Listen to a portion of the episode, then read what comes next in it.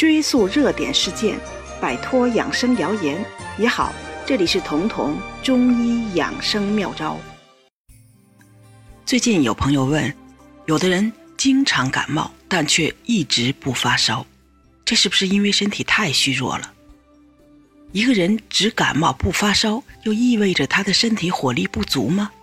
并不是，我们要具体问题具体分析。你生病的时候，决定你是不是发烧的关键因素，除了身体素质本身，还有你感染的致病源。也就是说，如果一个人发烧，一般有两个先决条件：第一，身体要有反应能力；第二，要有外邪，也就是能让你发烧的病毒细菌的存在。这两者缺少任何一个，体温都很难升高。生活中感冒经常发生，但发烧还是相对少见的。之所以会这样，首先与人感冒时感染的病毒浓度有关。病毒的载量不足，浓度不足，没办法掀起轩然大波，你可能就不会发烧。其次，可能你感染的病毒的致病性并不表现在体温升高，而只表现的是咳嗽。再有，如果你体内的病毒感染很快被抑制住了，没有继续发展合并细菌感染，比如就是一个简单的轻微的咽炎，仅仅觉得嗓子疼，这可能也不会发烧。简单来说，当外邪较轻和正气打不起来，或者打得不激烈的时候，人就可能只感冒不发烧。那么因为身体不好，所以发不起烧的情况存在吗？答案是存在的，但一般都是上了年纪或者体质特别差的人。这两种人虽然可能没有发烧，但到医院化验血液，却可能发现白细胞已经超过1-2万了。白细胞的数值是人体有没有炎症的重要指标，正常情况下应该在4000到1万之间。当人体出现炎症的时候，白细胞的数值就会明显增加，超过1万。很多人在此时一般就要发烧了。但像我们刚提到了，年老体弱者可能就是个例外，他们就是不发烧，或者发烧的温度很低。不过如果你只是自己觉得体质弱，但事实上没有炎症，化验血液的时候白细胞的数值也不高，那么只感冒不发烧就并不能说明什么。说到这儿，我们还要专门说说发烧对身体的价值。发烧体温升高的时候，有些病原微生物的活性和繁殖就变得不那么活跃了，同时人体的免疫系统的反应却明显的增强。具体的表现就是白细胞增加，吞噬细胞和嗜中性粒细胞的杀菌力量增强。它们的变化都是因为身体制造了很多的士兵在绞杀致病菌。所以发烧其实是人体通过进化获得的一种对病原微生物感染入侵时的有效的保护机制。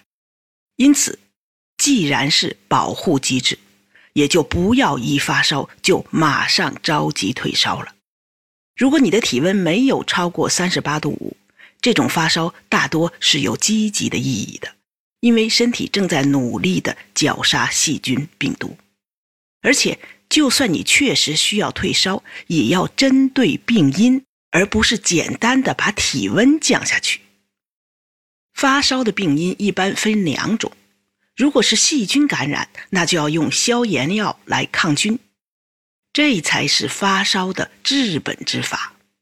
如果不是细菌感染，只是病毒感染导致的发烧，只要在38.5°以下是可以不用吃药的，因为病毒感染本身也没有什么特效药，而且病毒感染是有自限性的，就算你什么药都不吃，一般在1-2周之内，疾病就会随着病毒的死亡而自愈。我就曾经得过一次典型的病毒感冒，虽然发烧很高，但没有嗓子疼、咳嗽这些炎症的合并症，所以可以清楚地判断我得的就是病毒性感冒。那次感冒只有在体温升到39度的时候我才会吃一点退烧药，其他的时候什么药都不吃，只是每天用西洋参10克代茶饮。就这样一周多之后，体温自然地退了。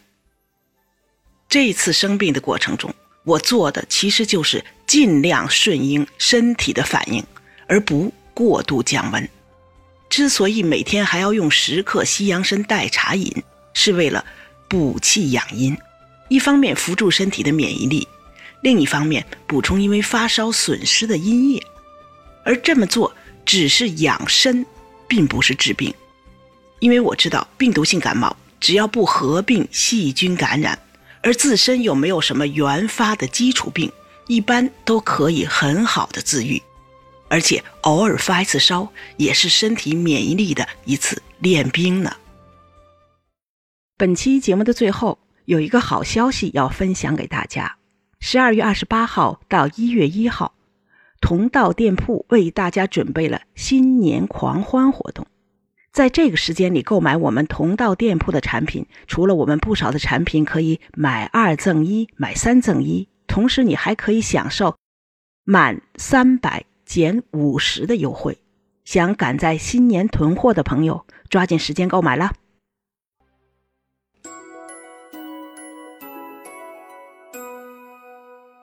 本节目由健康新同学、博吉新媒联合出品，喜马拉雅独家播放。